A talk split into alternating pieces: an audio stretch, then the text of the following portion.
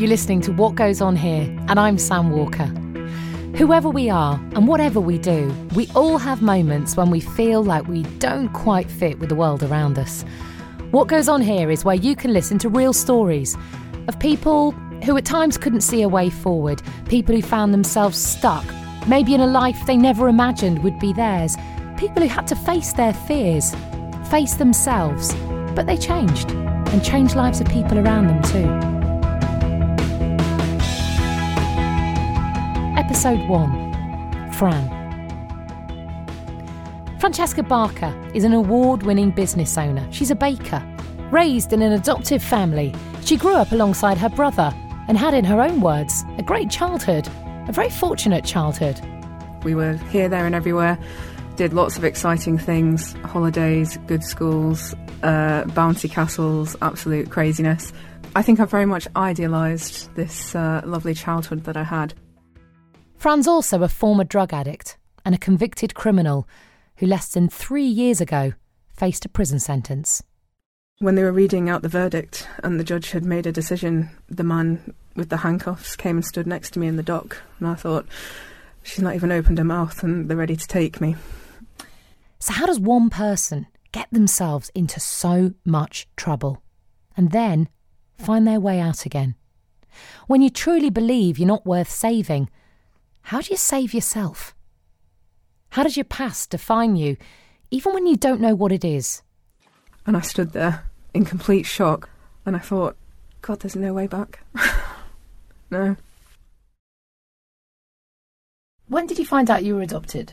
Uh, straight off from the beginning. The first time I met my parents was on a farm with our foster parents, which was amazing. And uh, they rolled up and they were like a princess and a prince in a white Mercedes with leather jackets on, looking very snazzy and blonde and just groomed, and it was amazing.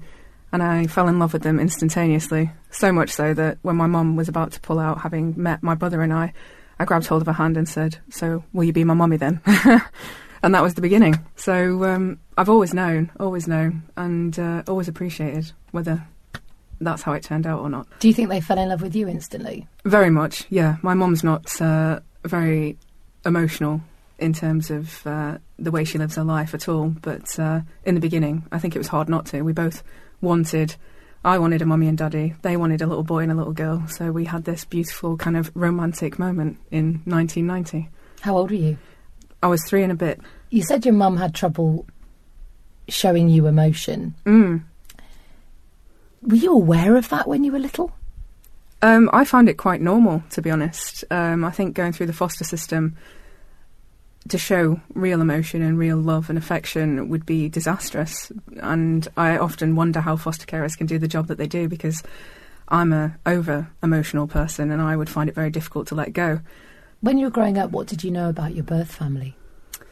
Um, not much, to be honest. I had kind of vague memories. I had horror memories, which um, stuck with me for a very long time and I thought it was all in my head, so I left it at that. But uh, what were they? I just I had a resounding image, bizarrely, of a pub.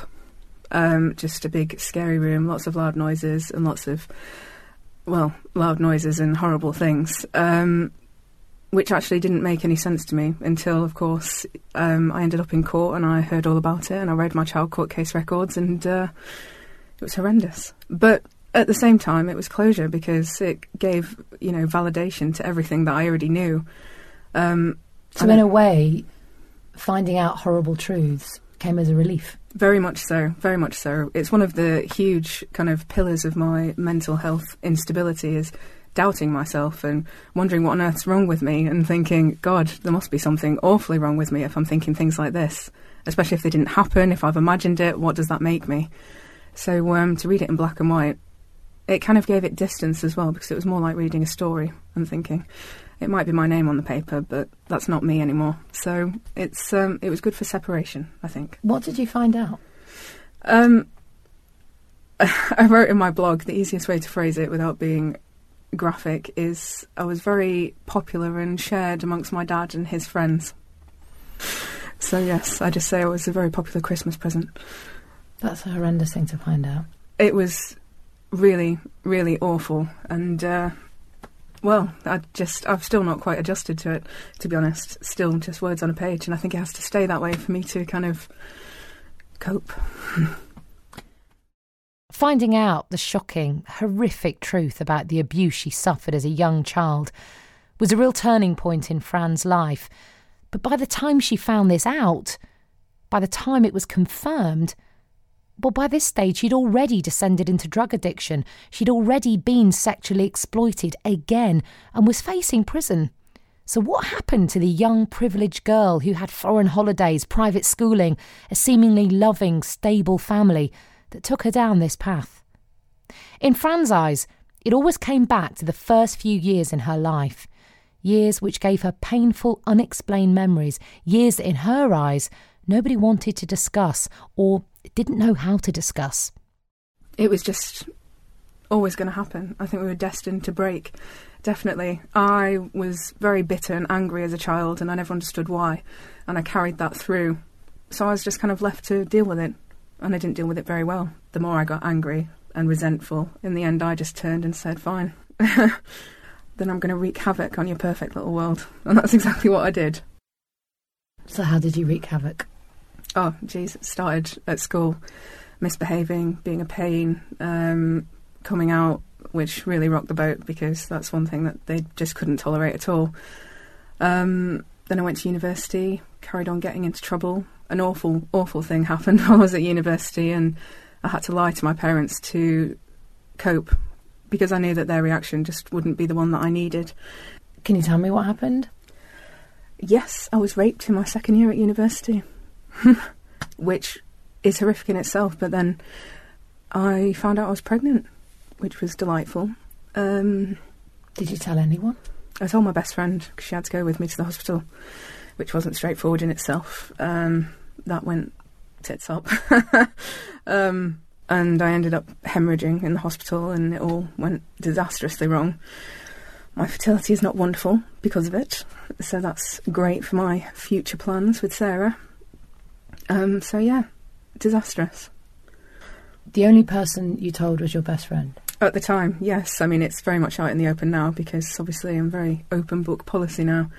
Also, I think it gives substance to who I am and the reason I've lived the way I have and the things that I've done.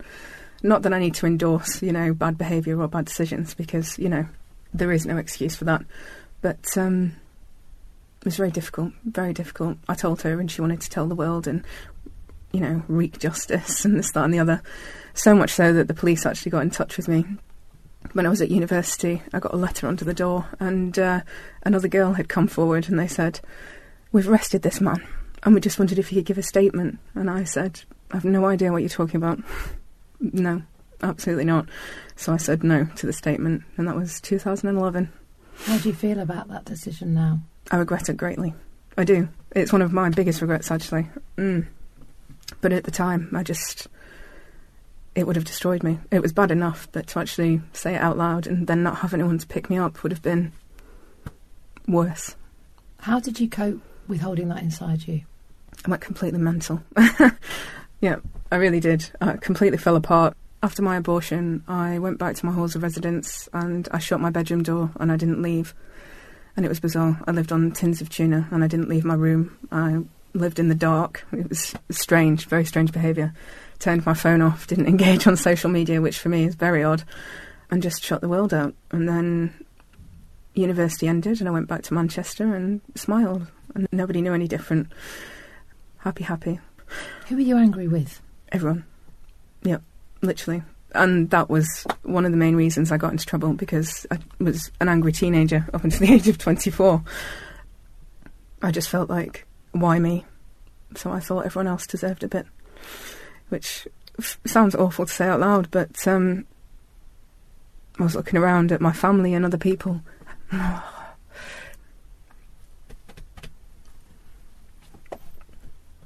in in lashing out in hurting other people, it was you who got hurt the most. That's the irony.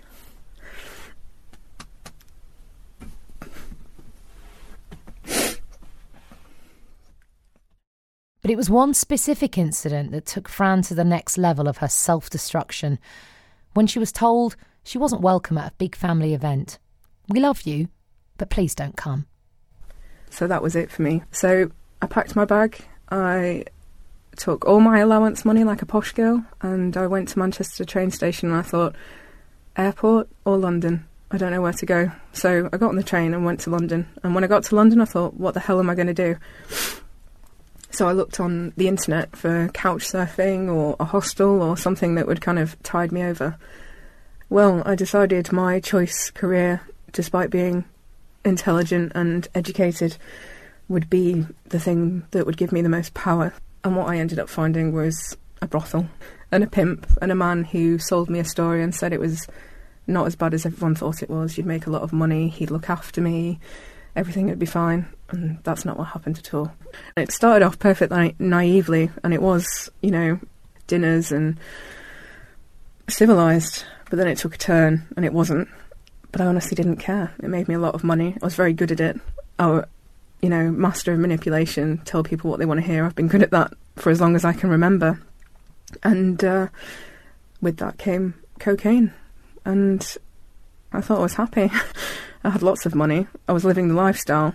I had the designer clothes, I had the posh apartment, I had an intense coke habit. None of my friends knew, none of them cared because we were just having a great time and I was footing the bill, so it was always fine. And then when I decided, you know, I should probably stop, I didn't know what else to do. Cocaine completely took me because it made me happy. I still say that now, still say that now. People laugh at me and they say, Would you ever do it again? I said, I don't think I'll ever be that unhappy again. But the temptation, I don't know. Drug addicts have uh, different coping mechanisms, but anyone who says that temptation goes away forever, I don't believe that for a second. I think you just have to know it's not worth it. And that's entirely the mantra. It's not worth it. Lying, it's not worth it. Stealing, it's not worth it. Cocaine, it's not worth it. At the time, because I felt completely worthless, didn't make any difference. Was there was there any love in your life at this time? Not at all. But it's good to look back on. It's one of these did I dream that moments because honestly where I am now, I have to pinch myself and say, did that happen? It's interesting, isn't it, that you've talked about your childhood being almost like a movie you look back on now and wonder whether it actually happened to you. The next fo- focus of your life as well, this time in London, you look back on and wonder if it was actually you. It's happened again, but in a completely different way. I think that's why it's been so difficult to sort myself out and to get back and to rebuild. I've kind of hopped from these different fantasies. Am I supposed to be the posh girl? Am I supposed to be the hooker? Am I supposed to be the street rat from London that got adopted by two prince and princesses? I, I don't know. It was only after some time of working as a prostitute and becoming dependent on cocaine to function that Fran decided to take a deep breath and turn her personal mobile phone back on. She was ready to face the reality of her frantic family, but she was in for a shock. I didn't have any text messages from any of my family. I had completely disappeared off the face of the planet and nobody cared. And I just found that really weird. A phone call home resulted in disgust and disbelief. So I thought, I can stay here and I can do this forever, or I can go back to Manchester and try and put my life back together. So I came back up north. It wasn't greeted with uh, kindness or, my God, that's awful, let's sort you out, come on, we can do this together, which, you know, I must have fantasised it might be, otherwise I would never have got on the train. So I kind of bumbled around in Manchester, not really doing anything, did some escorting up here. Big mistake. The city's too small. Still haunts me to this day. Um, and then by chance I met Sarah, but she had no idea of the car crash she was getting involved with. Were you um, still on drugs at this point? More or less, yeah. Um, I tried to go straight and then relapsed and went on serious benders. Um, but again, I was so good at hiding it. She never knew. Nobody knew. But meeting her long term partner and quitting the escorting, cutting back on the drugs, this wasn't the end of Fran's downward spiral. In fact, she was yet to make the biggest mistake of her life. When I got into trouble, I know exactly why I did it because I like money and I like what money does for me, which is buy people because it's the only thing I know what to do. Um, which is what I did with Sarah, essentially. Even though she told me a million times, you don't have to. I have this compulsion. Let's go on holiday. I'll take you out for dinner. I'll buy you this. What do you want? Let me do something. I had a flash of honesty where she took me to Plattfields Park and we fed the geese for a day. And she said, Did you have fun today? And I said, Yes. And she said, Did you spend any money? And I said, No. Said, right, what does that tell you? That you, your childhood was built on memories that cost money. Your childhood was built on memories of trips away and holidays away and Yeah. days out. Exactly right. Exactly right. So, you know, on my kind of journey of self forgiveness, I appease that very much with thinking bad choices, yes, but built in, very much so. Um, so, of course, when I was busy defrauding half of Manchester and collecting a pot of gold, which very quickly went up my nose or on material bullshit, it wasn't worth it and it's one of the reasons I handed myself into the police because I realised very soon after, and I'd obviously stopped taking the drugs once I'd spent all the money and looked at the situation, I thought, there's no way back from this. How did you cross that line? I mean, you, you'd you'd engaged in criminal activity and drug taking, and also in in escorting and prostitution. I was living in a flat that was not very nice, and it's all I could afford at the time. And I thought Sarah deserved more, and it was shameful, and I didn't want to bring people there, and it wasn't what I was portraying on the outside world, so it didn't fit. And for me, that was danger because it meant people might start to see the gaps in who I was. So I looked for a nicer house, and I found one. And I thought, hmm, I'm still in contract with this one. What am I going to do? I'll sublet it. And I got such a massive response. and so many people turned up, and they all had cash ready saying, Can we have it? Can we have it? I'll pay you a deposit now. So, of course, the criminal in me, and the cokehead in me, and the absolute materialistic dick in me went, You can all have it. And that's exactly what I did. I mean, I just saw money and took it. And I gave my name, I gave my passport. So I knew I was going to get caught. I knew, but in the spare of the moment, I just did not care. I didn't care about the people I was stealing from. I didn't care about anything until it hit me. And then I thought, what have you done? Who are you?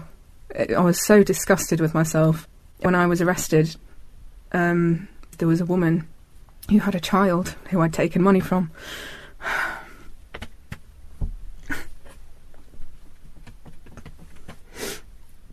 Guilt.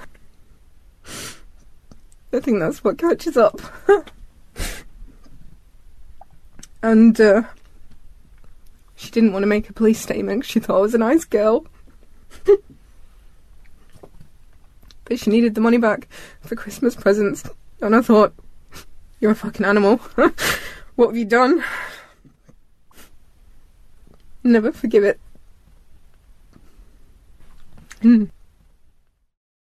Fran was charged, and her case went to Crown Court. It was during her legal team's preparation that she learned the truth about her past, about her sexual abuse, her birth mother's own imprisonment, awful, shocking, sad facts, which confirmed what she'd always feared. But above everything else, Fran just wanted to be punished, punished for what she'd done, and she said she could see what the prosecution would think. You've been given everything, and with that, you've done absolutely nothing. And I thought, yes, and that's why I've got my bag packed, and that's why I'm ready to go, because you're quite right. It frustrated me throughout my whole court case that I had lawyers and barristers pushing for a good outcome for me, and I honestly thought, I don't deserve one. Can we not just go in there and say, I did this, I'm sorry, punish me, because that's what I need, that's what I deserve, that's what m- would make it somehow right. Did you really think you were going to prison? Yes, very much so. When they were reading out the verdict and the judge had made a decision, the man with the handcuffs came and stood next to me in the dock, and I thought, she's not even opened her mouth and they're ready to take me. And she said, and I almost died, I'm imposing the two year custodial sentence.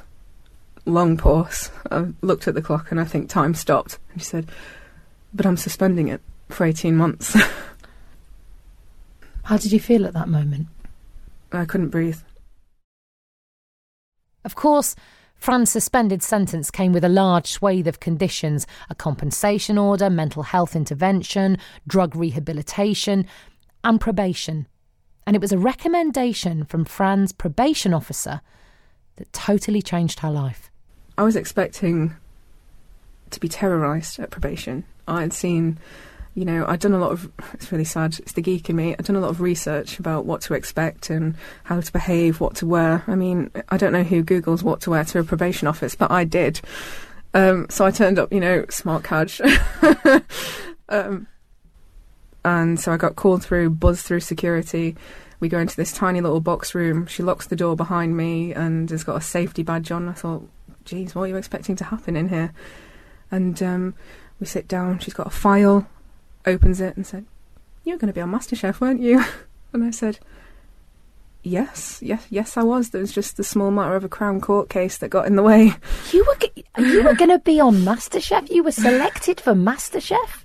Yeah, but apparently the BBC don't like uh, criminal investigations while you're going through the audition I process. I suppose if court dates conflict with transmission dates, there might be an issue there. Yeah, yeah. But my probation officer was in awe of this, and she was a proper foodie. So, and um, she said, "We haven't got any cooking classes, but what we do have is a baking course. Do you want to go on it?" And I thought, "No." I hate baking. I can't bake. I can't make cakes. I'm rubbish. I don't like weighing things out. I'm very much freestyle in the kitchen. Um, and she said, I think it'll be good for you. You'll get to meet other people. It's quite social. Give it a go. So reluctantly, I did, which was strange for me because I went to this youth centre in Moss Side. Again, it's not somewhere I've ever been in my life before, so that was an experience as well. And um, it was a room full of men, scary men, what I would consider scary men from my uh, kind of bubble.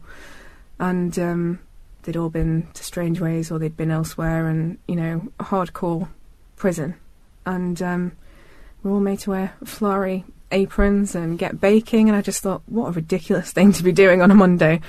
And uh, we loved it. We all made conversation. There was no judgment. Well, I admit my prejudgment was a little bit, oh my God. but um, it was great. It was amazing. And the woman who taught us honestly didn't care.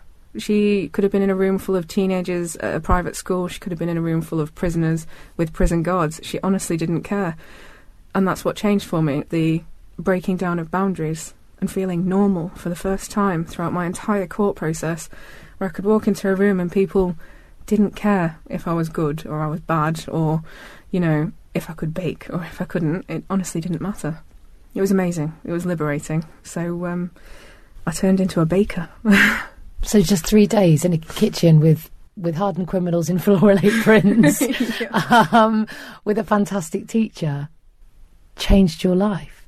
Seventy two hours changed your life. It really did. I mean, I was so proud and giddy. Every day when I left, I rang Sarah. It's the first thing I did. And I said, Oh my God, I made a soda bread today and it's actually edible. It's amazing.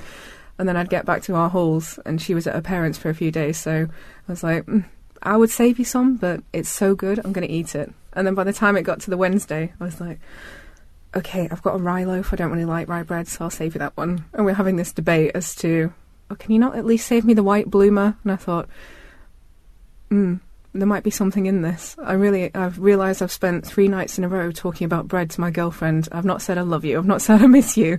I've just said, I'm eating soda bread and it's amazing. so I said to Sarah, when you get back, can we go to the supermarket and buy some ingredients because I really want to try this at home. So we baked and we baked and it got better and it got better and it's amazing because on our laptop we've got kind of the history of bread and some of the first ones we made look awful. I mean, really, they are hideous. Um, and then after a few weeks, I thought we'll do a market because the woman who taught me how to bake uh, thought I had a knack for it. So she emailed me and said, this is what you need to do. You need to get your insurance and you need to get food hygiene. Then you can do whatever you want to do. So I did Levy Market, our first ever one. And it was a strange journey because um, we had no money. I was paying the compensation order. And um, I went to Longsight Market, of all places, looking for second hand wicker baskets to jazz the stall up. And I couldn't find any that were affordable. And then I saw this amazing vintage suitcase. So I said to the guy, How much? And he said, Three pounds, but you have to take all the rubbish that's inside it. And I thought, Oh my god, Longsight Market? What on earth is going to be in this suitcase? And uh, thankfully, it was just a strange drawing of a cat and some coat hangers. So each to their own. but um, this suitcase became our kind of symbol. And uh, we did our first market, and people really enjoyed it, and it was really successful, and we sold out and then we did another one and another one, and then people would kind of turn up and say, "Oh, you're the girl with the suitcase," and I thought, "Hmm," and now they turn up. You know, we're two years on, more or less, and now they turn up and say, "Oh, you're the girl with the soda breads." I mean, we've got a market on Sunday, and I know full well, whilst it opens at eleven, there will be people there at half ten, kind of peeping around the side, going, "Have you got any left?" yes, come on, come on. How does it feel now being not the girl who was adopted, not the girl who's the escort, not the girl who's the drug addict, not the girl who's the fraudster, but the girl who bakes that great bread in the suitcase. I mean, somebody said to me the other day, we were having a deep and meaningful, and they said, Are you happy, Fran? And I said, Yes. They said, Do you know who you are? And I said, I know exactly who I am. I'm the Barker Baker. the way I live my life, compulsive lying, manipulation, I can tell myself anything. I tell myself I'm, you know, the queen, I'm Kylie Minogue. I could be, I can trick myself genuinely. I really could be anything. What I didn't realise is I can be anything. Just have to try. I don't have to lie. and that's what's so amazing. Now I've done the trying and stopped the lying, I've become something incredible. Since those early days, Fran's won multiple business awards. She set up her own baking courses for ex offenders. She regularly speaks at business events and motivational events. And she's appeared on national TV. And now she's about to open her very first bakery shop. I always had it in me to do something great. And whilst bread making sounds very strange, and you know, it's a very odd way to go about it, um, baking is going to be a great career for me but also, you know, Sarah and I are now in a place where we can get married, we can think about children and growing up and everything I wanted when I was younger. I never knew how to achieve, not properly. And now it's all right there. I can do it. For someone who thinks everything around them is a brick wall, they can't see a way out, they don't know who they are, they're in that place where you were at, I suppose, when you were in London at your very lowest. What can you say to them? it, I think it's too cliche to say don't give up because sometimes it takes giving up to realise what you gave up. You know, there's been times where I've just looked at my life and thought it's not worth it. What am I trying for? But honestly, do something small, something so small to make you feel good about yourself. It could be so trivial. I said this a few weeks ago when I gave a talk to a women's centre. Start small. Did you take the rubbish out this morning? No, because you didn't feel up to it. You just thought, what's the point? It's so menial, it's so tedious. Take it out. Did you do the washing up? No, I didn't want to. I don't want to get out of bed. I don't want to look at the sun. I don't want to speak to people. I don't want to do anything. Do it, you'll feel better. For me, always make a loaf of bread. It's, you know, I'll just say it because it's my passion, but uh, something small. Something small. Uh, even, I don't know, make a phone call tell a joke, speak to someone you love, or think of someone you love. I mean, when I was in London, I was completely lost, but I would have escapism into Fantasyland and I would think about my family, good or bad. You know, there's something worth fighting for, and I think that's what you need to find something worth fighting for.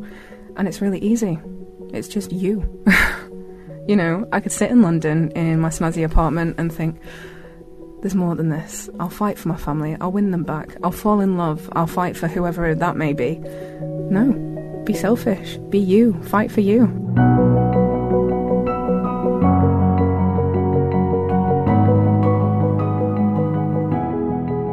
Francesca Barker was talking to me, Sam Walker. You've been listening to What Goes On Here. Coming up next, episode 2 Alfie. I left and I cracked up. All this new stuff, this noise and this discomfort just set me mad. I went mad. 15 years in training, 20 years wanting to do something and then not. I, I don't want to sort of dig into it and think, was all that a waste of time?